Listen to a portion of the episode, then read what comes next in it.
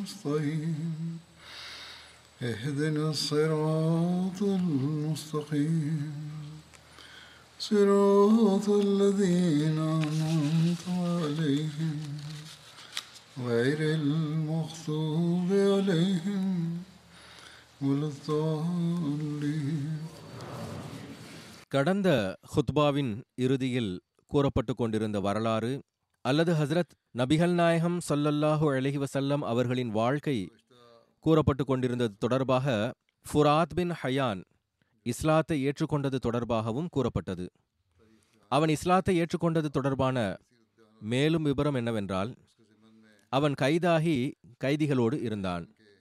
இது தொடர்பாக கடந்த ஹுத்பாவிலும் கூறப்பட்டது. பத்ர் போர் நாளன்றும் அவன் காயமுற்று இருந்தான் இருப்பினும் எவ்வாறோ சிறைபிடித்தலில் இருந்து தப்பித்து ஓடுவதில் வெற்றியடைந்து விட்டான். இப்பொழுது மீண்டும் அவன் முஸ்லிம்களின் கைகளில் சிறைப்பட்டான். ஹஜ்ரத் அபூபக்கர் அவர்கள் அவனை பார்த்த உடனேயே இப்பொழுதும் கூட நீ உன்னுடைய இதுபோன்ற செயலை மாற்றிக்கொள்ள மாட்டாயா? என்று கூறினார்கள். அதற்கு ஃபுராத் இந்த முறை நான் முகம்மதிடமிருந்து ஸல்லல்லாஹு அலைஹி வஸல்லம் தப்பித்து விட்டால் பிறகு நான் பிடிபட மாட்டேன் என்று கூறினான். ஹஜ்ரத் அபூபக்கர் கூறினார்கள் பிறகு இஸ்லாத்தை ஏற்றுக்கொள். நீ தப்பித்து செல்ல வேண்டுமென்றால் அதற்கு ஒரே வழி இஸ்லாத்தை ஏற்றுக்கொள். எவ்வாறு இருப்பினும் ஃபுராத் பின் ஹயான் அஜரத் அபுபக்ர் அவர்களின் இந்த பேச்சை கேட்டு ரசூலுல்லா சல்லல்லாஹு அலைஹி வசல்லம் அவர்களை நோக்கி செல்லத் தொடங்கினான். ஒரு அன்சாரி நண்பரை கடந்து கொண்டிருக்கும் பொழுது நான் முஸ்லிம் என்று கூறினான். அந்த அன்சாரி சஹாபி ரசூல் சொல்லல்லாஹு அலைஹி வசல்லம் அவர்களிடத்தில் சென்று இவன் இஸ்லாத்தை ஏற்றுக்கொண்டு விட்டான் என்று கூறினார்கள். பெருமானார் சொல்லல்லாஹு அலைஹி வசல்லம் அவர்கள் அவனுடைய விவகாரத்தை அல்லாஹ்வின் பொறுப்பில் விட்டுவிட்டு கூறினார்கள். இன்ன மின்கும் ரஜுலன் நக்லிஹிம் இலா ஈமானிஹிம். அதாவது சந்தேகமின்றி உங்களில் சிலர் எப்படிப்பட்டவர்கள் என்றால் அவர்களை நாம் அவர்களின் ஈமானிடத்தில் விட்டு விடுகின்றோம் நான் இஸ்லாத்தை ஏற்றுக்கொண்டு விட்டேன் என்று கூறினால் சரி பிறகு அவருக்கும் அல்லாஹுக்கும் உடனான விவகாரமாகும். எவ்வாறு இருப்பினும் நபிகள் நாயகம் சொல்லல்லாஹு அலைஹி அவர்கள் அவரை அவரின் இந்த கூற்றுக்கு ஏற்ப விடுதலை செய்தார்கள். விபரத்தில் இதுவும் சொல்லப்பட்டுள்ளது. அதாவது ஹசரத் ஜயத் பின் ஹார்சா அவர்களுடைய ஒரு போர்ப்படை இஜ்ரி மூன்றாம் ஆண்டு ஜமாதில் ஆஹிர் மாதத்தில் கரதா என்கின்ற இடத்தை நோக்கி அனுப்பப்பட்டது. அந்த சம்பவத்தை சீரத் ஹாத்தமுன் நபியினில் ஹசரத் மிர்சா பஷீர் அஹமத் சாஹிப் அவர்கள் இவ்வாறு எழுதியுள்ளார்கள். பனு சுலைம் மற்றும் பனு கத்ஃபான் கோத்திரங்களின் தாக்குதல்களில் இருந்து ஓரளவு ஓய்வு கிடைத்ததும் முஸ்லிம்களுக்கு இன்னொரு ஆபத்தை தடுப்பதற்காக ஊரை விட்டு கிளம்ப வேண்டியது இருந்தது.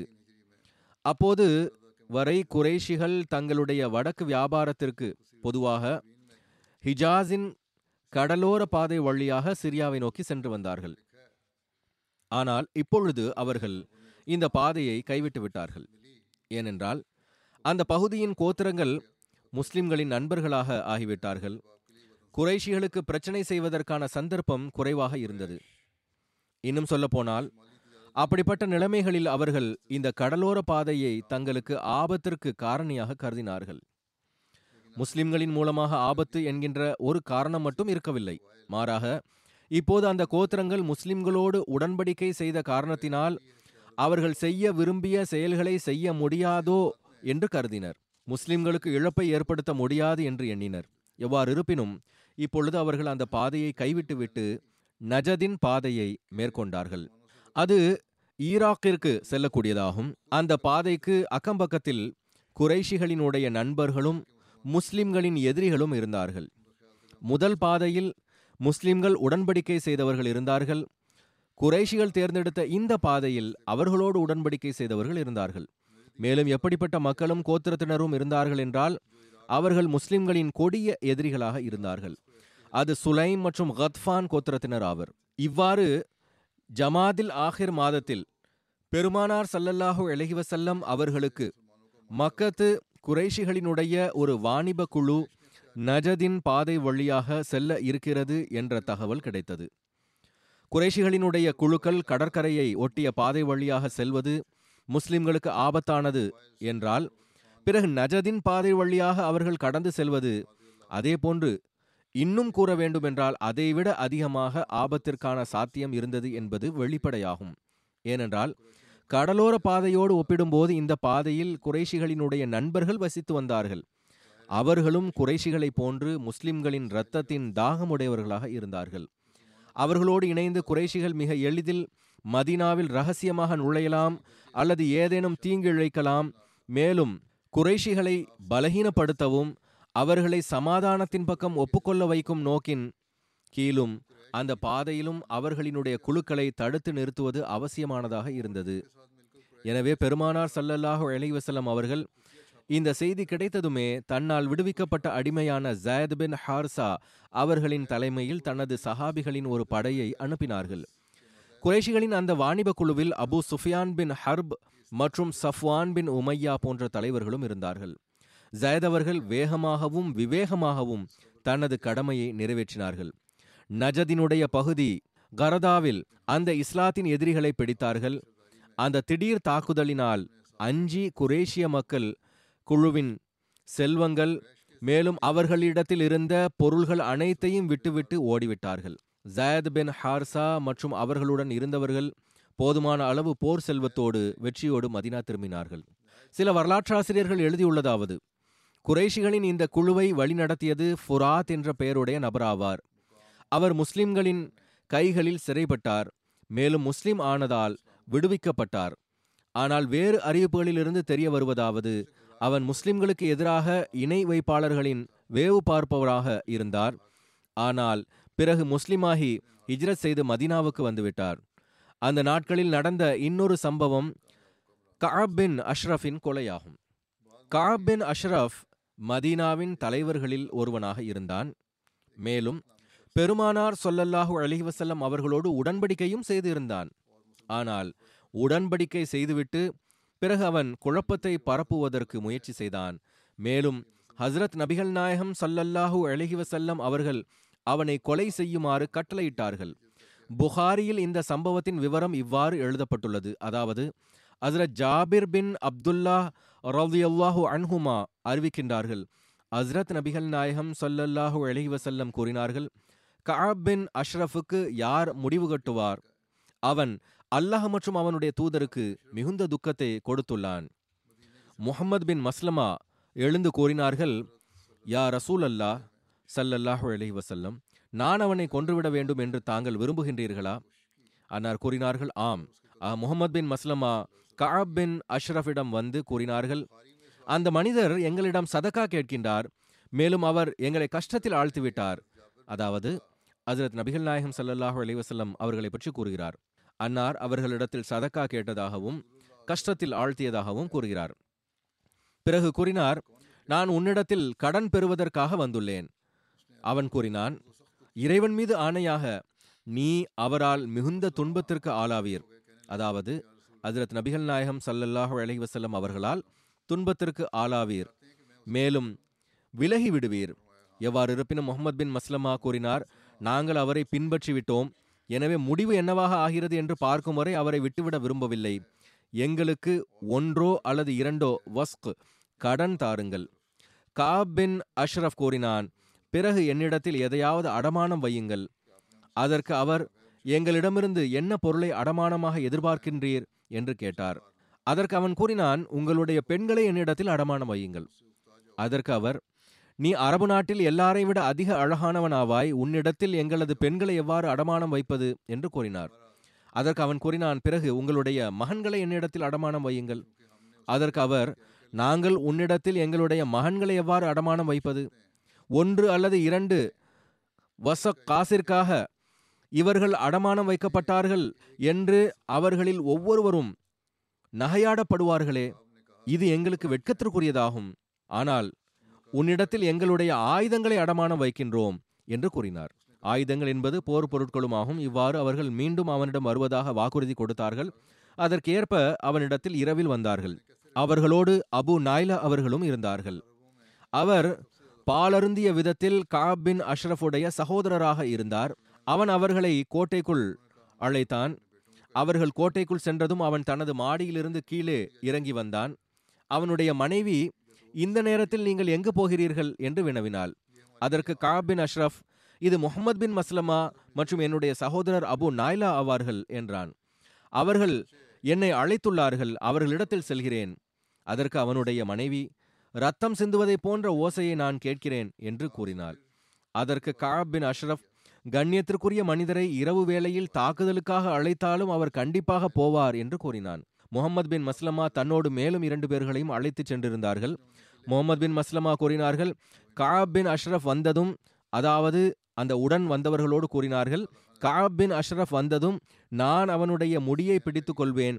மேலும் அதை நுகர்வேன். நான் அவனது தலையை வலுவாக பிடிப்பதை நீங்கள் பார்த்துவிட்டால் பிறகு நீங்கள் முன்வந்து அவனுடைய கதையை முடித்து விடுங்கள். காபின் அஷ்ரஃப் அவர்களிடத்தில் கீழே வந்தான். போர்வையை போர்த்தியிருந்தான். அதிலிருந்து நறுமணம் எழுந்து கொண்டிருந்தது. முகமது பின் மஸ்லமா கூறினார் இன்று உள்ள நறுமணத்தை போன்ற நறுமணத்தை நான் ஒருபோதும் எங்கும் நுகர்ந்ததில்லை. அதாவது இதைவிட சிறந்ததை பார்த்ததில்லை.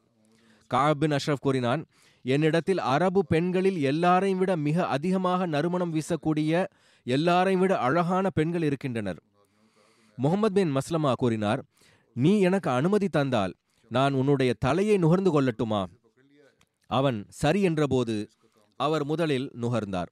பிறகு உடன் இருந்தவர்களையும் நுகருமாறு கூறினார். பிறகு முகமது பின் மஸ்லமா அவனை வலுவாக பிடித்துவிட்டு தன்னுடன் வந்தவர்களுக்கு கூறியதும் அவர்கள் அவனை கொலை செய்து விட்டார்கள்.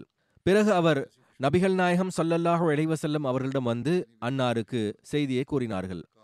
காப் காயமுற்று இருந்தது பற்றிய மேலும் விபரம் ஷரஹ் உம்தத்துல் காரியில் சொல்லப்பட்டிருப்பதாவது முஹம்மது பின் மஸ்லமா தனது நண்பர்களோடு காப் பின் அஷ்ரஃபை தாக்கி அவனை கொன்றபோது அவர்களின் ஒரு நண்பர் ஹஸ்ரத் ஹாரிஸ் பின் அவுஸ் அவர்களுக்கு வால் முனை குத்திவிட்டது. மேலும் அவர் காயமுற்று விட்டார். தனது நண்பர்களுடைய வாளினுடைய முனையினால் காயமுற்றார். அவர்களோடு இருந்தவர்கள் அவர்களை வேகமாக மதினா எடுத்து வந்தார்கள். மேலும் பெருமானார் சல்லல்லாஹு அலைவசல்லம் அவர்களிடத்தில் வந்தார்கள். நபிகள் நாயகம் சல்லல்லாஹு அலைவசல்லம் அவர்கள் ஹசரத் ஹாரிஸ் பின் அவுஸ் அவர்களின் காயத்தில் தனது எச்சிலை தடவினார்கள். அதற்கு பிறகு அவருக்கு அந்த கஷ்டம் இருக்கவில்லை.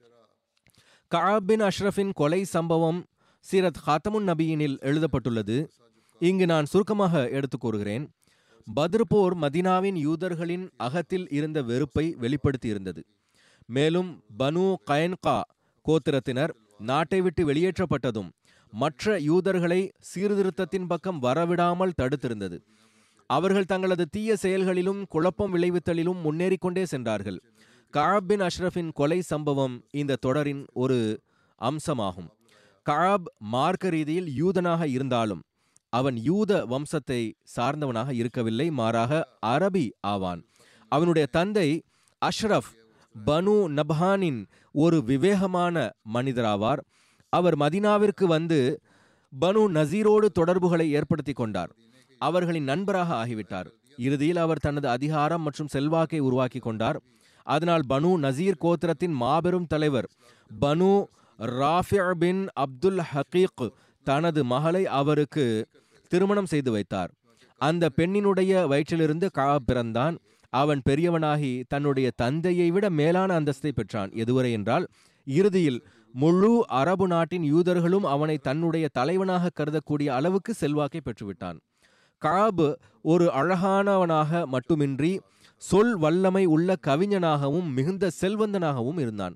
எப்பொழுதும் தன்னுடைய சமுதாயத்தின் ஆலிம்கள் மற்றும் பிற செல்வாக்குமிக்க மனிதர்களை தனது செல்வத்தால் தனது கைக்குள் வைத்திருந்தான். ஆனால் நல்லொழுக்க ரீதியில் அவன் மிகவும் மோசமான நடத்தையுடையவனாக இருந்தான்.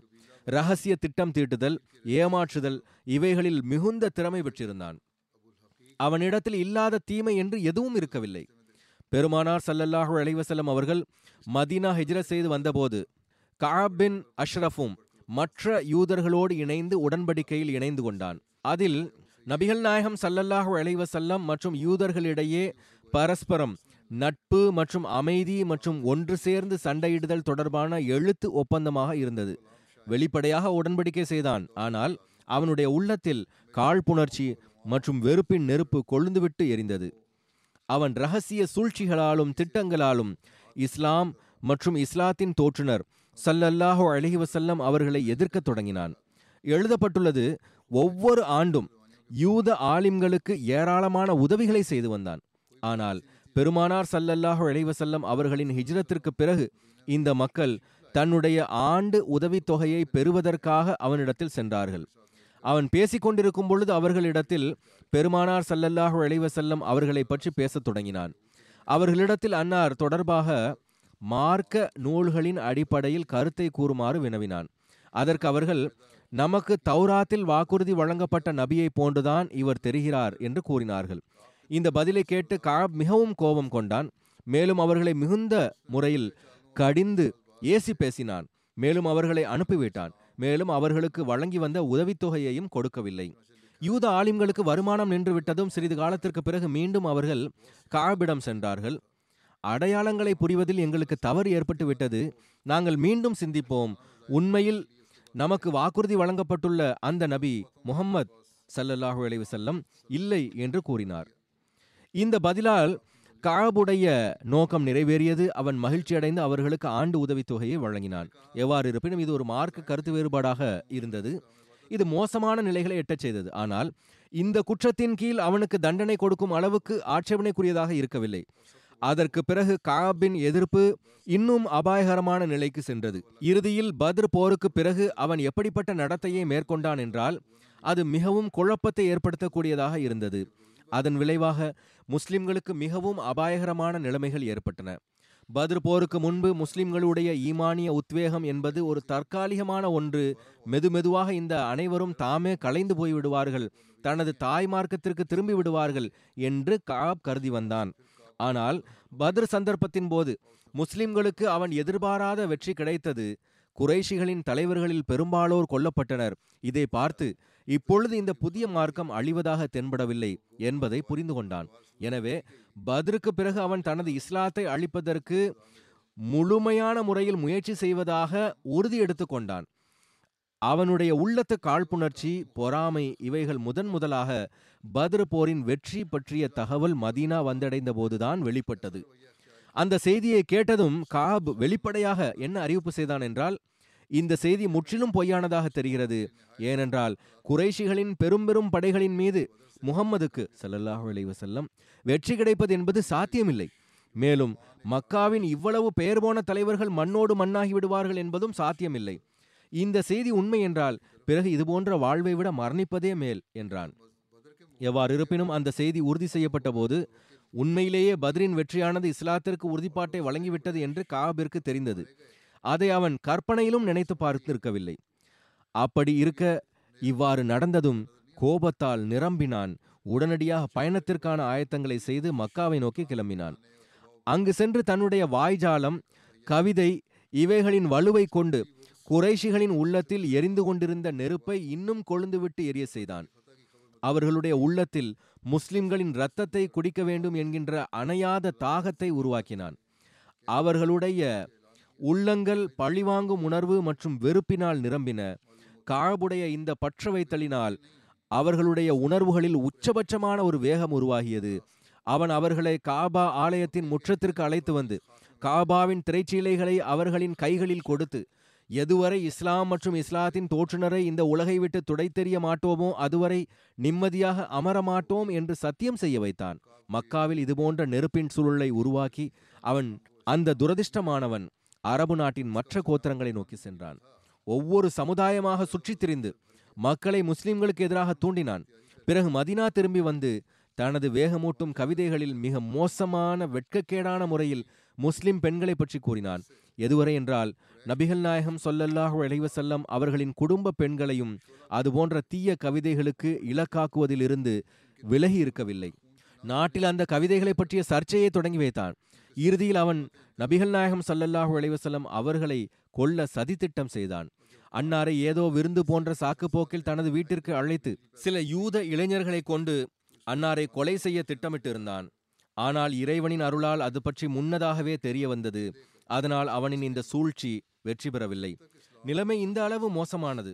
காபிற்கு எதிராக உடன்படிக்கையை முறித்தல் கிளர்ச்சி செய்தல் போருக்கு தூண்டுதல் குழப்பம் விளைவித்தல் அசுத்தமான முறையில் பேசுதல் கொலைக்கான சதித்திட்டம் போன்ற குற்றச்சாட்டுகள் ஆதாரங்களுடன் நிறுவனமானது. அஜரத் நபிகள் நாயகம் சல்லல்லாஹு அலைவசல்லம் அவர்கள் மதீனா வந்த பிறகு மதீனாவாசிகளிடத்தில் அந்த சமுதாயங்களிடையே செய்யப்பட்ட உடன்படிக்கைகள் இவைகளின் அடிப்படையில் அன்னார் மதீனாவின் குடியரசு ஆட்சியின் ஆட்சியாளராக இருந்தார்கள். அன்னார் காபின் அஷ்ரஃப் தனது செயல்களின் காரணமாக கொலை செய்யப்பட தகுதியானவனாகிவிட்டான் என்று தீர்ப்பளித்தார்கள்.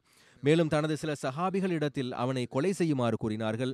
ஆனால் அந்த நேரத்தில் காபுடைய குழப்பத்தின் காரணமாக மதினாவில் எப்படிப்பட்ட ஒரு சூழல் நிலவி வந்ததென்றால் அவனுக்கு எதிராக வெளிப்படையாக அறிவிப்பு செய்து அவனை கொலை செய்தால் மதீனாவில் ஓர் ஆபத்தான உள்நாட்டு போர் ஆரம்பிப்பதற்கான அதிக சாத்தியம் இருந்தது. அதில் எந்த அளவுக்கு ரத்தம் சிந்தப்பட்டிருக்கும் என்பதை நாம் கணிக்க முடியாது. பெருமானார் சல்லல்லாஹு அலைவசலம் அவர்கள் எல்லா வகையிலும் ஆகுமான தியாகங்களை செய்து சமுதாயங்களின் ரத்தம் சிந்துவதை தடுக்க விரும்பினார்கள். இருவரும் பரஸ்பரம் சண்டையிட்டுக் கொண்டு முஸ்லிம்களுக்கும் யூதர்களுக்கும் இழப்பு ஏற்படட்டும் ஒருவர் மற்றவரை கொல்லட்டும் என்று அன்னார் விரும்பவில்லை. அதனால் பெருமானார் சல்லல்லாஹு அலைவசலம் அவர்கள் காபை வெளிப்படையாக கொள்ள வேண்டாம். மாறாக சில மக்கள் அமைதியாக சரியான தருணம் பார்த்து கொலை செய்து விடுங்கள் என்று வழிகாட்டினார்கள். மேலும் இந்த பொறுப்பை அன்னார் அவுஸ் கோத்திரத்தின் ஒரு களப்பற்ற சஹாபி முகமது பின் மஸ்லமா அவர்களிடத்தில் ஒப்படைத்தார்கள்.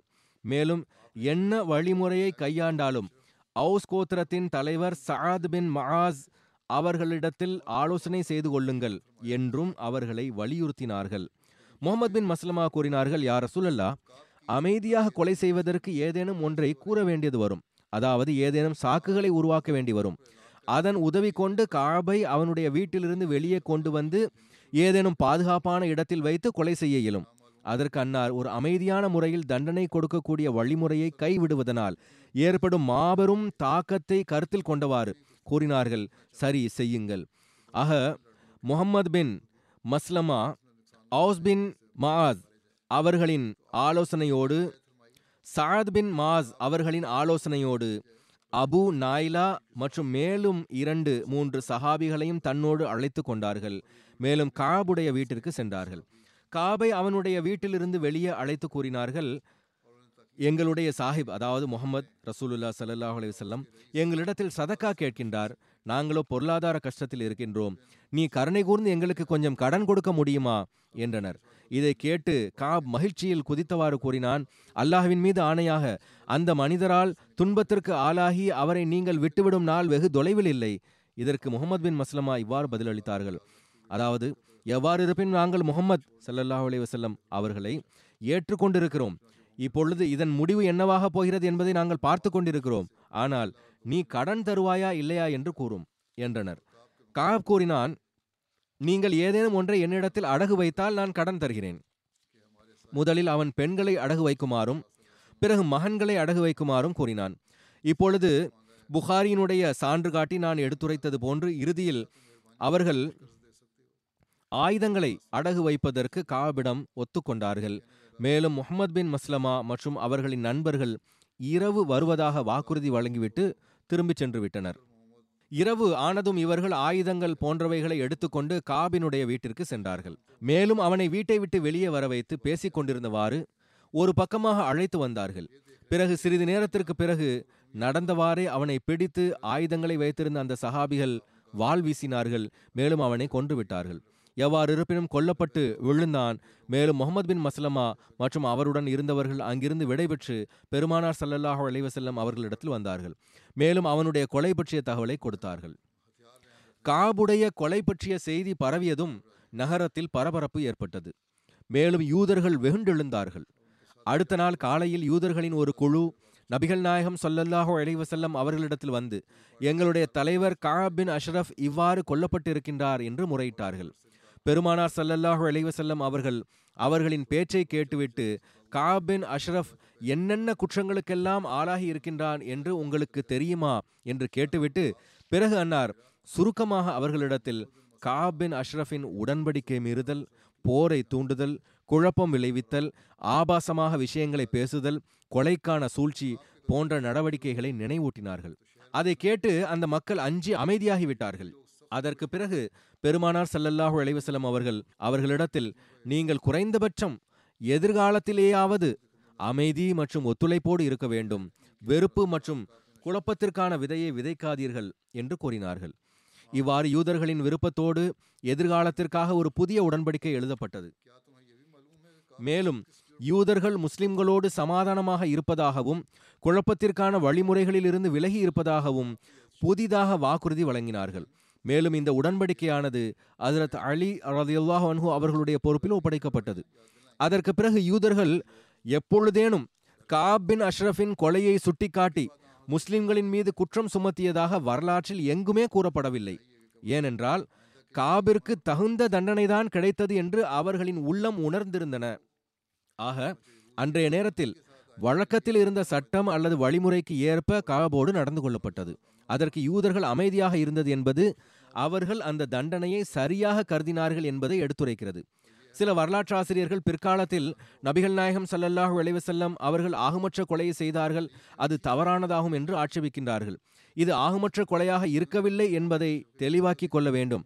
ஏனென்றால் காபின் அஷ்ரஃப் அஸ்ரத் நபிகள் நாயகம் சல்லல்லாஹு அலைஹி அவர்களோடு முறையாக அமைதிக்கான உடன்படிக்கை செய்திருந்தான். மேலும் முஸ்லிம்களுக்கு எதிராக நடவடிக்கை மேற்கொள்வது என்பது ஒருபுறம் இருக்கட்டும் வெளி எதிரிகளுக்கு எதிராக முஸ்லிம்களுக்கு உதவி செய்வதாகவும் முஸ்லிம்களோடு நட்பு ரீதியிலான தொடர்பு வைப்பதாகவும் அவன் உடன்படிக்கை செய்திருந்தான். அவன் இந்த உடன்படிக்கையின் அடிப்படையில் மதீனாவில் நிறுவப்பட்டிருந்த குடியரசு ஆட்சியில் நபிகள் நாயகம் சல்லல்லாஹு அலைவசல்லம் அவர்கள் தலைவராக இருப்பார்கள். மேலும் எல்லாவிதமான பிரச்சனைகளிலும் அன்னாரின் தீர்ப்பை அனைவரும் ஏற்றுக்கொள்ள வேண்டும் என்று ஏற்றுக்கொண்டிருந்தான். அதிரத் மிர்சா பஷீர் அஹமத் சாஹிப் அவர்கள் எழுதுகிறார்கள் வரலாற்றிலிருந்து நிறுவனமாவது என்னவென்றால் இந்த உடன்படிக்கையின் கீழ் யூதர்கள் தங்களது வழக்குகளை நபிகள் நாயகம் சல்லல்லாஹு அலைஹி செல்லம் அவர்களிடத்தில் கொண்டு வந்து வந்தார்கள். மேலும் அன்னார் அதற்கு கட்டளைகளை பிறப்பித்து வந்தார்கள். இப்பொழுது இதுபோன்ற சூழ்நிலைகள் இருக்கும் பொழுது காப் அனைத்து உடன்படிக்கைகளையும் ஒரு மூலையில் வைத்துவிட்டான் மேலும் அதன்படி நடப்பதை விட்டுவிட்டான் முஸ்லிம்களோடு இன்னும் சொல்லப்போனால் அந்த நேரத்து ஆட்சிக்கு எதிராக துரோகம் செய்தான். இங்கு முஸ்லிம்களுக்கு எதிராக துரோகம் செய்தான் என்ற கேள்வியே இல்லை. மாறாக அரசாங்கத்திற்கு எதிராக துரோகம் செய்தான். ஏனென்றால் நபிகள் நாயகம் சல்லல்லாஹு இளைவசலம் அவர்கள் அரசாங்கத்தின் தலைவராக இருந்தார்கள். பிறகு மதீனாவில் குழப்பத்திற்கான விதை விதைத்தான். மேலும் நாட்டில் போர் நெருப்பை மூட்ட முயற்சித்தான். மேலும் முஸ்லிம்களுக்கு எதிராக அரபு கோத்திரங்களை மிக அபாயகரமான முறையில் தூண்டினான். பிறகு நபிகள் நாயகம் சல்லல்லாஹு இளைவசலம் அவர்களை கொல்லுவதற்கான திட்டமும் தீட்டினான். இந்த அனைத்தும் முஸ்லிம்கள் நாலாபுறம் இருந்தும் சோதனைகளால் சூழப்பட்டிருந்த நேரத்தில் செய்தான். அவர்களுக்கு இன்னும் கடினமான நிலைமைகளை உருவாக்கினான். இது போன்ற நிலைமைகளில் குற்றம் இன்னும் சொல்ல வேண்டுமென்றால் இவ்வளவு அதிக குற்றங்கள் அவனுக்கு எதிராக ஏதேனும் தண்டனை வழங்குவதற்கு தகுதியானதாக இருக்கவில்லையா? எனவேதான் இந்த நடவடிக்கை மேற்கொள்ளப்பட்டது.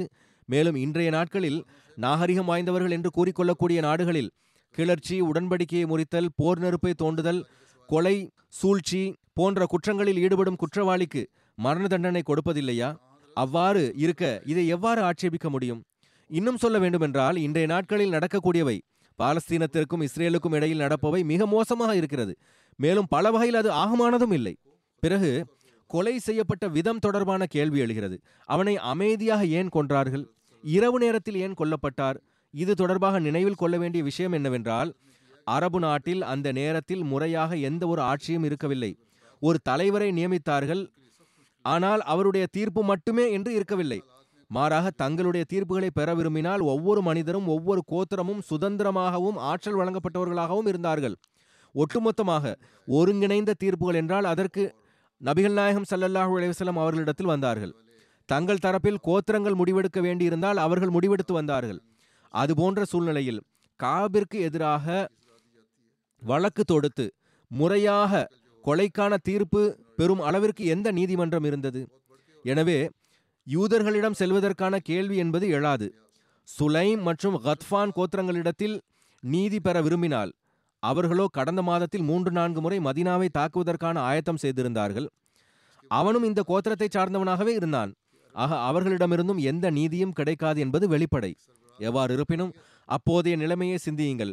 பிறகு ஒருவன் எதிர்ப்பை தூண்டுதல் போரை தூண்டுதல் குழப்பம் விளைவித்தல் கொலைக்கான சதித்திட்டங்கள் தீட்டுதல் போன்ற காரணத்தினாலும் மேலும் அவன் வாழ்வது என்பது தமக்கும் மக்களினுடைய அமைதிக்கும் ஆபத்து என்பதை உணர்ந்து தங்களது பாதுகாப்பையும் கருத்தில் கொண்டு சந்தர்ப்பம் பார்த்து கொலை செய்வதை தவிர முஸ்லிம்களிடம் வேறு எந்த வழி இருந்தது?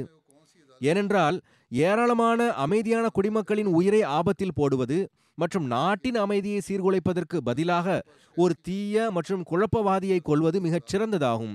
அல்லாஹும் இதையே கூறுகிறான். அதாவது குழப்பம் கொலையினும் கொடிது.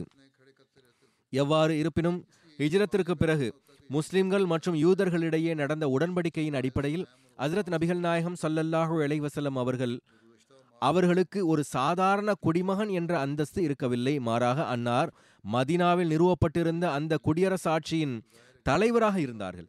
மேலும் பெருமானார் சல்லல்லாஹு அலிவசலம் அவர்களுக்கு அனைத்து விதமான சண்டைகள் மற்றும் அரசியல் விவகாரங்களில் எது சரியானதோ அந்த கட்டளையை பிறப்பிப்பதற்கான அதிகாரம் வழங்கப்பட்டிருந்தது. ஆக அன்னார் நாட்டின் அமைதியை கருத்தில் கொண்டு காபின் குழப்ப செயல்களின் காரணமாக அவன் கொல்லப்பட தகுதியானவன் என்ற தீர்ப்பை வழங்கினால் அது ஒரு ஆட்சேபனைக்குரிய விஷயமாக இருக்கவில்லை.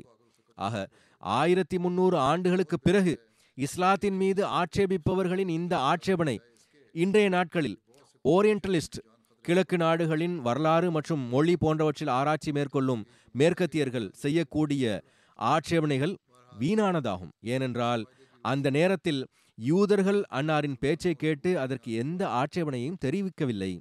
இந்த காலகட்டத்தில்தான் ஹசரத் ஹப்சா பின்த் உமர் அவர்களின் திருமணமும் நிகழ்ந்தது. இரண்டாவது திருமணம் ஹசரத் ஹப்சா ஹசரத் உமர் அவர்களின் மகளாக இருந்தார்கள். மேலும் அவர்களுக்கு அஜரத் நபிகள் நாயகம் சல்லல்லாஹூ இளைவசல்லம் அவர்களோடு திருமணம் தொடர்பாக கிடைக்கக்கூடிய விபரம் இவ்வாறாகும். அதாவது ஹசரத் ஹப்சா அவர்களின் கணவர் பத்ர யுத்தத்தில் கலந்து கொண்டார். யுத்தத்தில் இருந்து திரும்பிய போது நோய்வாய்ப்பட்டு இறந்து விட்டார். கலந்து கொண்டிருந்தார். போரில் இருந்து திரும்பி வரும்பொழுது நோய்வாய்ப்பட்டு மரணித்து விட்டார். பிறகு ஹசரத் நபிகள் நாயகம் சல்லல்லாஹூ அலைஹி அவர்கள் ஹசரத் ஹப்சாவோடு திருமணம் செய்து கொண்டார்கள். அதன் விபரம் புகாரியில் இவ்வாறு பதியப்பட்டுள்ளது. ஹஜரத் அப்துல்லா பின் உமர் அறிவிக்கின்றார்கள். ஹஜரத் ஹப்சா பின்த் உமர் ஹுனைஸ் பின் ஹுசாஃபா அவர்களின் மரணத்திற்கு பிறகு விதவையானார்கள். அவர் நபிகள் நாயகம் சல்லல்லாஹு அலைஹி செல்லம் அவர்களின் சஹாபிகளில் ஒருவராவார் அவர் பதர் போரிலும் கலந்து கொண்டிருந்தார். அவர் மதீனாவில் மரணமடைந்த போது ஹஜரத் உமர் அவர்கள் கூறினார்கள் அறிவிப்பில் கூறப்பட்டுள்ளது அதாவது உமர் கூறினார்கள் நான் ஹஜரத் உஸ்மான் பின் அஃபானை சந்தித்தேன். அவர்களிடத்தில் ஹப்சாவை பற்றி கூறி நீங்கள் விரும்பினால் ஹப்சா பின் உமருடைய நிக்காகவை உங்களோடு செய்து வைக்கிறேன் என்று கூறினார்கள். அதிரத் உஸ்மான் அவர்கள் இது தொடர்பாக நான் சிந்திப்பேன் என்று கூறினார்கள். உமர் கூறுகிறார்கள் எனவே நான் பல நாட்கள் வரை காத்திருந்தேன். பிறகு ஹசரத் உஸ்மான் அவர்கள் சில நாட்களுக்கு பிறகு நான் இந்த நாட்களில் திருமணம் செய்யக்கூடாது என்பது எனக்கு உகந்ததாக தெரிகிறது என்று கூறினார்கள். உமர் கூறி வந்தார்கள். ஹசரத் அபுபக்கர் அவர்களை சந்தித்து நீங்கள் விரும்பினால் நான் ஹசரத் அப்சா பின் உமரின் நிக்காகவை உங்களோடு செய்து வைக்கிறேன் என்று கூறினேன். ஹசரத் அபூபக்கர் அமைதியாகிவிட்டார்கள். எனக்கு எந்த பதிலும் வழங்கவில்லை. ஹசரத் உமர் கூறுகிறார்கள் உஸ்மான் அவர்கள் மறுத்ததை விட ஹசரத் அபூபக்கர் அவர்களும் மறுத்து விட்டார்களே என்ற வேதனை அதிகமாக இருந்தது. கூறுகிறார்கள் பிறகு நான் சில நாட்கள் காத்திருந்தேன். பிறகு ரசூலுல்லா ஸல்லல்லாஹு அலைஹி வஸல்லம் அவர்கள் ஹசரத் அப்சாவோடு நிக்கா செய்வதற்கான தூதுச் செய்தி அனுப்பினார்கள். நான் அன்னாரோடு அவர்களை நிக்கா செய்து கொடுத்தேன். சீரத் ஹாத்தமுன் நபியினில் இந்த சம்பவம் இவ்வாறு எழுதப்பட்டுள்ளது. உமர் பின் ஹத்தாப் அவர்களுக்கு ஒரு மகள் இருந்தார்கள். அவர்களின் பெயர் ஹப்சா ஆகும். அவர்கள் ஹுனைஸ் பின் உசாஃபா அவர்களின் திருமண பந்தத்தில் இருந்தார்கள். அவர் ஒரு களப்பற்ற சஹாபியாக இருந்தார். போரிலும் கலந்து கொண்டிருந்தார். பத்ருக்கு பிறகு மதினா திரும்பிய போது நோய்வாய்ப்பட்டார். அந்த நோயிலிருந்து உயிர் பிழைக்க முடியவில்லை. அவரின் மரணத்திற்கு சிறிது காலத்திற்கு பின் ஹஜரத் உமர் அவர்களுக்கு ஹப்சாவின் நிக்காக பற்றிய கவலை ஏற்பட்டது. அப்பொழுது ஹப்சாவின் வயது இருபது அல்லது அதைவிட அதிகமாகவோ இருந்தது. ஹஜரத் உமர் அவர்கள் தனது எளிமையான இயல்பின் காரணமாக தானே உஸ்மான் பின் அஃபான் அவர்களை சந்தித்து அவர்களிடத்தில் எனது மகள் ஹப்சா இப்பொழுது விதவையாக உள்ளார்கள். நீங்கள் விரும்பினால் அவர்களோடு திருமணம் செய்து கொள்ளுங்கள் என்று கூறினார்கள். ஆனால் ஹசரத் உஸ்மான் அவர்கள் மறுத்துவிட்டார்கள். அதற்கு பிறகு ஹசரத் உமர் அவர்கள் ஹசரத் அபூ பக்கர் அவர்களிடத்தில் கூறினார்கள் ஆனால் ஹசரத் அபுபக்கர் அவர்களும் அமைதி காத்தார்கள் எந்த பதிலும் கொடுக்கவில்லை. எனவே ஹசரத் உமர் அவர்களுக்கு இதனால் மன வருத்தம் ஏற்பட்டது. மேலும் அவர்கள் அந்த மன வருத்தத்திலேயே ஹசரத் நபிகள் நாயகம் சல்லல்லாஹூ இளைவசல்லம் அவர்களிடத்தில் சென்று நடந்த அனைத்தையும் கூறினார்கள். அதற்கு பெருமானார் சல்லல்லாஹூ இளைவசல்லம் கூறினார்கள் உமரே எதற்கும் கவலைப்பட வேண்டாம். இறைவன் விரும்பினால் ஹப்சா அவர்களுக்கு உஸ்மான் மற்றும் அபுபக்கர் இவர்களை விட சிறந்த கணவர் கிடைத்து விடுவார். மேலும் உஸ்மானுக்கும் ஹப்சாவை விட சிறந்த மனைவி கிடைத்து விடுவார்கள். அன்னார் இதை கூற காரணம் அன்னார் ஹப்சா அவர்களோடு திருமணம் செய்யவும் மேலும் தனது மகள் உம்மு குல்சூம் அவர்களை உஸ்மான் அவர்களோடு திருமணம் செய்து வைப்பதற்கும் எண்ணம் கொண்டிருந்தார்கள். இது பற்றி ஹசரத் அபூபக்கர் மற்றும் ஹசரத் உஸ்மான் இருவருக்கும் தெரிந்திருந்தது. எனவேதான் அவர்கள் ஹசரத் உமர் அவர்களின் ஆலோசனையை மறுத்தார்கள். அதற்கு சிறிது காலத்திற்கு பிறகு ஹசரத் நபிகள் நாயகம் ஸல்லல்லாஹு அலைவசலம் அவர்கள் ஹசரத் உஸ்மான் அவர்களோடு தமது மகள் உம்மு குல்சூம் அவர்களை திருமணம் செய்து வைத்தார்கள். அதன் பின்னர் அன்னார் தம் தரப்பிலிருந்து ஹசரத் உமர் அவர்களிடம் ஹப்சா தொடர்பாக தூதுச் செய்தி அனுப்பினார்கள். ஹசரத் உமர் அவர்களுக்கு இதைவிட மேலாக வேறு என்ன வேண்டி இருந்திருக்கும்? எனவே அவர்கள் மிகவும் மகிழ்ச்சியுடன் அந்த வரனை ஏற்றுக்கொண்டார்கள். ஹிஜ்ரி மூன்றாம் ஆண்டு ஷாபான் மாதத்தில் ஹசரத் ஹப்சா அவர்கள் ஹசரத் நபிகள் நாயகம் சல்லல்லாஹு இளைவு செல்லம் அவர்களை நிக்காக செய்து நபியின் மனைவிகளில் இணைந்தார்கள். இந்த திருமணம் நடந்ததும் ஹசரத் அபூபக்கர் அவர்கள் ஹசரத் உமர் அவர்களிடம் கூறினார்கள் உங்களுடைய உள்ளத்தில் என்னை பற்றி ஏதேனும் மன வருத்தம் இருக்கலாம். விஷயம் என்னவென்றால் ரசூலுல்லா சல்லல்லாஹு இளைவசல்லம் அவர்கள் என்ன எண்ணம் கொண்டிருக்கிறார்கள் என்பதை நான் அறிந்திருந்தேன். ஆனால் நான் அன்னாரின் அனுமதியின்றி அன்னாரின் இந்த ரகசியத்தை வெளிப்படுத்த முடியாது. நபிகள் நாயகம் சல்லல்லாஹு அலைஹி அவர்களுக்கு இந்த எண்ணம் இல்லாதிருந்தால் நான் மிகுந்த மகிழ்ச்சியோடு ஹப்சாவை திருமணம் செய்திருப்பேன் என்றார்கள். ஹப்சா அவர்களை நிக்காக செய்து கொள்வதில் இருந்த முக்கிய காரணம் என்னவென்றால் அவர்கள் ஹசரத் உமர் அவர்களின் மகளாவார்கள். அவர் அபூபக்கர் அவர்களுக்கு பிறகு அனைத்து சஹாபிகளிலும் மிகச் சிறந்தவராக கருதப்பட்டு வந்தார். மேலும் ஹசரத் நபிகள் நாயகம் சல்லல்லாஹு இளைவசல்லம் அவர்களின் மிகவும் நெருக்கமானவர்களில் ஒருவராக இருந்தார். எனவே பரஸ்பர தொடர்புகளை இன்னும் வலுப்படுத்தவும்.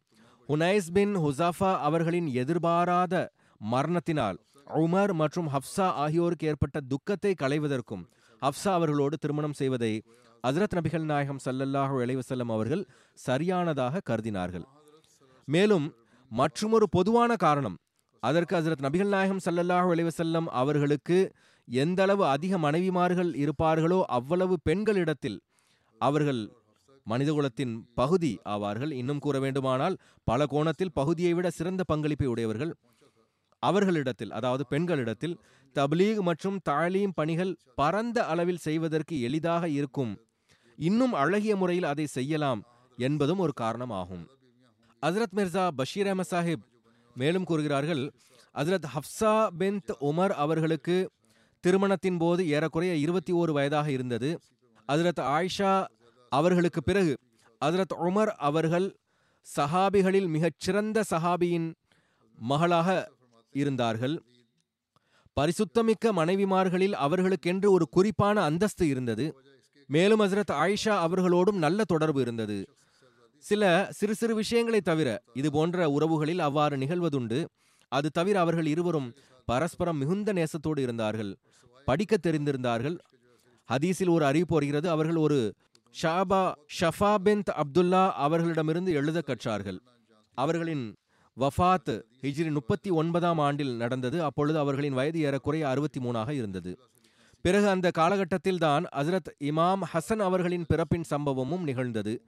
ஹசரத் இமாம் ஹசன் பின் அலி பின் அபு தாலிப் ஹிஜ்ரி மூன்றாம் ஆண்டு ரமலான் மாதத்தின் பாதியில் பிறந்தார்கள். சிலர் அன்னார் மூன்றாம் ஹிஜ்ரி ஷாபான் மாதத்தில் பிறந்தார்கள் என்றும் கூறுகின்றனர். இன்னும் சிலர் உஹது போருக்கு ஒரு வருடத்திற்கு பிறகு பிறந்தார்கள் என்றும் சிலர் உஹது போருக்கு இரண்டு வருடங்களுக்கு பிறந்தார்கள் என்றும் கூறுகின்றார்கள். புகாரி விரிவுரை எழுதிய அல்லாமா இப்னு ஹஜர் அஸ்கலானி கூறுகிறார்கள் இதில் முதல் கருத்து அதிக சரியானதாகும். ஹஜரத் அலி அவர்கள் அவர்களுக்கு ஹர்ப் என்று பெயர் வைத்திருந்தார்கள். ஆனால் ரசூலுல்லா சல்லாஹூ அலைஹி அவர்கள் அதை மாற்றி ஹசன் என்று வைத்தார்கள். பிறந்த ஏழாவது நாள் அன்னார் அவர்களுக்கு அக்கீகா கொடுத்தார்கள். மேலும் அவர்களின் தலைமுடியை மலித்து அந்த முடியினுடைய எடைக்கு நிகராக வெள்ளியை தர்மம் செய்யுமாறு கட்டளையிட்டார்கள். உம்மே ஃபசல் அவர்கள் ஒருமுறை கூறினார்கள் யார சூழல்லா நான் கனவில் இவ்வாறு கண்டேன். அதாவது தங்களினுடைய ஏதோ ஒரு உடல் உறுப்பு என்னுடைய வீட்டில் உள்ளது அல்லது எனது அறையில் உள்ளது. பெருமானார் ஸல்லல்லாஹு அலைவசலம் கூறினார்கள் நீங்கள் நல்ல கனவு கண்டுள்ளீர்கள். ஃபாத்திமாவிடமிருந்து ஒரு குழந்தை பிறக்கும். நீங்கள் அதை வளர்ப்பீர்கள். மேலும் நீங்கள் அவருக்கு பாலூட்டுவீர்கள். இவர் ஹசரத் நபிகள் நாயகம் சல்லல்லாஹு அலைஹி செல்லம் அவர்களின் பெரிய தந்தை ஹசரத் அப்பாஸ் அவர்களின் மனைவி ஆவார்கள். இவ்வாறு ஹசரத் இமாம் ஹசன் பிறந்தார்கள். மற்றும் உம்மே ஃபசல் அவர்கள் அவர்களுக்கு குசம் ஓடு பாலூட்டினார்கள். குசம் உம்மே ஃபசல் அவர்களினுடைய மகனாவார்கள். ஹசரத் ஹசன் பின் அலி அவர்களிடத்தில் உங்களுக்கு நபிகள் நாயகம் சல்லல்லாஹு அலைஹி அவர்களின் மகனும் உங்களுக்கு நபிகள் நாயகம் சல்லல்லாஹு இளைவ செல்லம் அவர்களின் ஏதேனும் விஷயங்கள் நினைவில் இருந்தால் கூறுங்கள் என்று கூறப்பட்டது. அதற்கு அவர்கள் எனக்கு நபிகள் நாயகம் சல்லல்லாஹு இளைவ செல்லம் அவர்களின் ஒரு விஷயம் நினைவில் உள்ளது என்று கூறினார்கள். நான் ஒருமுறை சதக்காவாக வந்திருந்த பேரித்தம் பழங்களிலிருந்து ஒரு பேரித்தம் பழத்தை எனது வாயில் வைத்து விட்டேன். அதற்கு நபிகள் நாயகம் ஸல்லல்லாஹு இளைவசல்லம் அவர்கள் அதை எனது வாயிலிருந்து வெளியே எடுத்து விட்டார்கள். என்னுடைய எச்சிலும் அந்த பழத்தில் பட்டுவிட்டது அப்படி இருந்தும் அதை எடுத்து அதை சதகாவின் பேரித்தம்பழங்களில் போட்டுவிட்டார்கள். யாரோ ஒருவர் யார் ரசூலல்லா ஒரு பேரித்தம்பழம் தானே? என்று கேட்டதற்கு அன்னார் எங்களுக்கு அதாவது முகமது சல்லல்லாஹு செல்லம் அவர்களின் குடும்பத்தினருக்கு சதகா ஹலால் இல்லை என்று கூறினார்கள். அஜரத் அனஸ் பின் மாலிக் அறிவிக்கின்றார்கள் அஜரத் அனஸ் அவர்களை விட நபிகள் நாயகம் ஸல்லல்லாஹு அலைஹி அவர்களோடு ஒப்புமொழியுடைய வேறு எவரும் இருக்கவில்லை. அஜரத் இப்னு அப்பாஸ் கூறுகிறார்கள் ஒருமுறை ஹஜரத் நபிகள் நாயகம் சல்லல்லாஹு இளைவசலம் அவர்கள் ஹஜரத் ஹசன் அவர்களை தனது முதுகில் ஏற்றி வைத்திருந்தார்கள். அதை பார்த்த ஒருவர் மகனே நீர் எவ்வளவு சிறந்த சவாரியின் மீது அமர்ந்துள்ளீர் என்று கூறினார். அதற்கு ஹஜரத் நபிகள் நாயகம் சல்லல்லாஹு இளைவசல்லம் கூறினார்கள் சவாரியில் அமர்ந்திருப்பவரும் சிறந்தவர்தான். அன்னாருக்கு தனது பேரனோடு மிகுந்த நேசம் இருந்தது. ஹஜரத் பரா கூறுகிறார்கள் நான் ஹஜரத் நபிகள் நாயகம் ஸல்லல்லாஹு இளைவசல்லம் அவர்களை பார்த்தேன். அன்னார் ஹசன் பின் அலி அவர்களை தன்னுடைய முதுகில் அமர்த்தியிருந்தார்கள். மேலும் அல்லாஹ்வே நான் இவரோடு நட்பு கொள்கிறேன் நீயும் இவரோடு நட்பு பாராட்டுவாயாக என்று கூறிக்கொண்டிருந்தார்கள். சில அறிவிப்புகளில் இவ்வாறும் குறிப்பிடப்பட்டுள்ளது. அதாவது அசரத் இமாம் ஹசன் அவர்களின் வஃத் விஷத்தின் காரணமாக நிகழ்ந்தது. ஆனால் எவ்வாறு இருப்பினும் ஹசரத் மிர்சா பஷீர் அஹமத் சாஹிப் அவர்கள் ஹசரத் இமாம் ஹசன் அவர்களினுடைய பிறப்பு பற்றி கூறியுள்ளதாவது ஹிஜ்ரி இரண்டாம் ஆண்டில் நிகழ்ந்த சம்பவங்களில் ஹசரத் அலி மற்றும் ஹசரத் ஃபாத்திமா ஆகியோரின் நிக்காக பற்றிய குறிப்பு இருந்தது. அவர்களுக்கு ஹிஜ்ரி மூன்றாம் ஆண்டு ரமலான் பாதத்தில் அதாவது நிக்காகவிற்கு ஏறக்குறைய பத்து மாதங்களுக்கு பிறகு ஒரு குழந்தை பிறந்தது. அதற்கு ஹசரத் நபிகள் நாயகம் சல்லல்லாஹு இளைவசலம் அவர்கள் ஹசன் என்று பெயரிட்டார்கள். இந்த ஹசன் தான் பிற்காலத்தில் முஸ்லிம்கள் மத்தியில் இமாம் ஹசன் அலைஹிமிர் ரஹ்மா என்ற பெயரால் அழைக்கப்பட்டார்கள். ஹசன் முகத்தோற்றத்தில் ஹசரத் நபிகள் நாயகம் சல்லல்லாஹூ அலைவசல்லம் அவர்களை மிகவும் ஒத்தவராக இருந்தார்கள். நபிகள் நாயகம் சல்லல்லாஹூ அலைவசல்லம் அவர்களுக்கு எவ்வாறு தனது மகள் ஃபாத்திமாவோடு மிகுந்த அன்பு இருந்ததோ அதே போன்று ஃபாத்திமாவின் குழந்தைகள் மீதும் குறிப்பான அன்பு இருந்தது. பலமுறை அன்னார் இறைவா எனக்கு இந்த குழந்தைகளின் மீது அன்பு உள்ளது. நீயும் இவர்கள் மீது அன்பு காட்டுவாயாக. மேலும் இவர்களின் மீது அன்பு காட்டுபவர்கள் மீதும் அன்பு காட்டுவாயாக என்று கூறி வந்தார்கள். பலமுறை அன்னார் தொழுகையில் இருக்கும் பொழுது ஹசன் அன்னாரை கட்டி அணைத்துக் கொள்வார்கள். அன்னார் ருக்குவில் இருந்தால் அன்னாரின் கால்களுக்கு நடுவே பாதை அமைத்து கடந்து செல்வார்கள். சில வேளைகளில் சஹாபா அவர்களை தடுத்தாலும் அன்னார் தடுக்க வேண்டாம் என்று சஹாபிகளிடம் கூறிவிடுவார்கள். உண்மையில் அவர்கள் அன்னாரை கட்டி அணைத்துக் கொள்வது போன்றவைகள் அன்னாரின் கவனத்தை சிதறடிக்கவில்லை. எனவே அன்னாரின் இந்த குழந்தைத்தனமான அன்பின் வெளிப்பாட்டில் தடையை ஏற்படுத்த விரும்பவில்லை. இமாம் ஹசன் தொடர்பாக ஒருமுறை அன்னார் கூறினார்கள் என்னுடைய இந்த குழந்தை சையத் அதாவது தலைவராவார். இறைவன் இவர் மூலமாக முஸ்லிம்களின் இரண்டு பிரிவுகளுக்கிடையே சமாதானத்தை ஏற்படுத்தக்கூடிய நேரம் வரும் என்றார்கள். ஆக தனது நேரத்தில் இந்த முன்னறிவிப்பு முழுமையடைந்தது. ஹசரத் வாக்களிக்கப்பட்ட மசி அலி இஸ்லாம் கூறுகிறார்கள் எனது பார்வையில் ஹசரத் ஹசன் மிகச் சிறப்பாக செயல்பட்டார்கள் ஹிலாஃபத்தை விட்டு விலகிவிட்டார்கள். ஏற்கனவே ஆயிரக்கணக்கில் ரத்தம் சிந்தப்பட்டிருந்தது. இன்னும் ரத்தம் சிந்துவதை அன்னார் விரும்பவில்லை. எனவே மாவியாவோடு உடன்படிக்கை செய்து கொண்டார்கள். ஹசன் அவர்களின் இந்த உடன்படிக்கையில் இருந்து அதாவது ஹசனின் இந்த செயலால் ஷியாக்களுக்கு இழப்பு ஏற்படுவதால் இமாம் ஹசனை முழுவதுமாக ஏற்கவில்லை. நாம் இருவரையும் புகழ்கின்றோம். அதாவது ஹசனையும் ஹுசைனையும். அசல் விஷயம் என்னவென்றால் ஒவ்வொரு மனிதருக்கென்றும் வெவ்வேறான ஆற்றல்கள் இருக்கின்றன. முஸ்லிம்களுக்கிடையே உள்நாட்டு போர் அதிகமாகி ரத்தம் சிந்துவதை ஹசரத் இமாம் ஹசன் அவர்கள் விரும்பவில்லை. அவர்கள் அமைதியை கருத்தில் கொண்டார்கள். அஜரத் இமாம் ஹுசைன் அவர்கள் தீய குழப்பம் விளைவிப்பவனிடம் பைய செய்வதை விரும்பவில்லை. ஏனென்றால் அதனால் மார்க்கத்தில் சீர்கேடு ஏற்பட்டுவிடும் என கருதினார்கள். இருவரின் எண்ணமும் நன்மையானதாக இருந்தது. இன்னமல் அமாலு பின் நீயாத் அமல்கள் எண்ணத்தை சார்ந்ததாகும். இது அந்த குழந்தைகளின் சம்பவமாகும். நான் ஏற்கனவே பல ஹுத்பாக்களில் பாலஸ்தீனியர்களுக்காக துவாவிற்காக கூறி வருகிறேன். இன்றும் அது தொடர்பாக கூற விரும்புகிறேன். தொடர்ந்து துவா செய்து வாருங்கள். இப்பொழுது அநீதி எல்லை மீறி சென்று கொண்டிருக்கிறது. ஹமாசுடன் போர் என்ற பெயரில் அப்பாவி குழந்தைகளும் பெண்களும் முதியவர்களும் நோய்வாய்ப்பட்டவர்களும் கொல்லப்படுகின்றார்கள். இந்த பெயர்தாங்கிய நாகரிகமடைந்த உலகமோ எல்லா வகையான போர் நிபந்தனைகளையும் அடிப்படைகளையும் முதுகுக்கு பின்னால் வீசிவிட்டனர். அல்லாஹ் முஸ்லிம் நாடுகளுக்கும் புரிதலை வழங்குவானாக. அதிரத் முஸ்லிஹமோது ரதி அல்லாஹனு அவர்கள் எழுபத்தி ரெண்டு எழுபத்தி மூணு ஆண்டுகளுக்கு முன்பே முஸ்லிம்கள் ஒன்றாக வேண்டும் என்று எச்சரித்திருந்தார்கள்.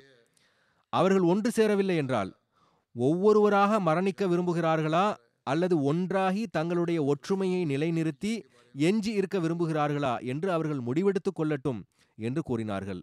அந்தோ இப்பொழுது கூட இந்த மக்கள் புரிந்து ஒன்றானால் எவ்வளவு நன்றாக இருக்கும்.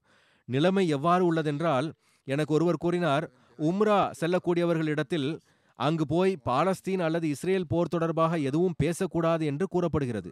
அங்குள்ள அரசாங்கம் விசா வழங்கும் பொழுது இவ்வாறு வழிகாட்டுகிறது.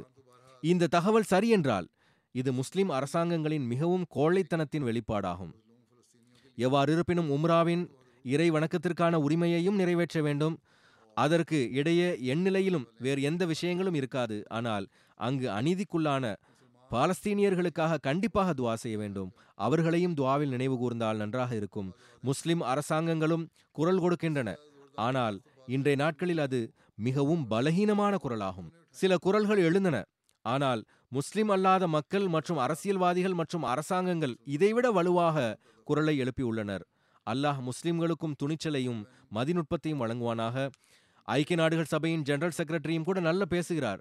இன்றைய நாட்களில் சிறப்பாக பேசுகிறார். ஆனால் அவருடைய பேச்சுக்கு எந்த முக்கியத்துவமும் இல்லை என்று தோணுகிறது.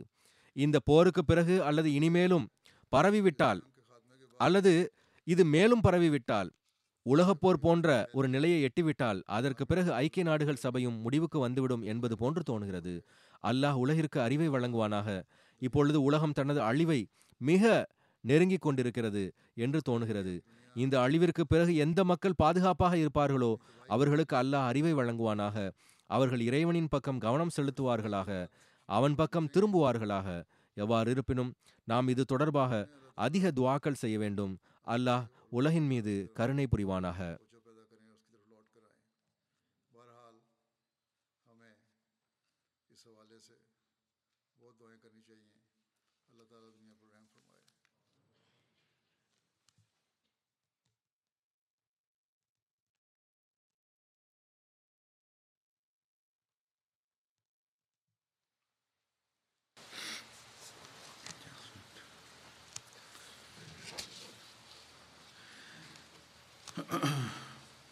الحمد لله الحمد لله نحمده ونستعينه ونستغفره ونؤمن به ونتوكل عليه.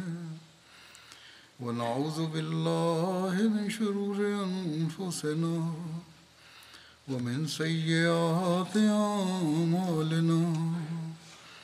من يهده الله فلا مضل له ومن يضلل فلا هادي له ونشهد ان لا اله الا الله ونشهد ان محمدا عبده ورسوله عباد الله رحمكم الله إن الله يأمر بالعدل واللسان وإيتاء ذي القربى وينهى عن الفحشاء والمنكر والبغي يعظكم لعلكم تذكرون. اذكروا الله يذكركم وادعوه يستجب لكم. ولذكر الله أكبر.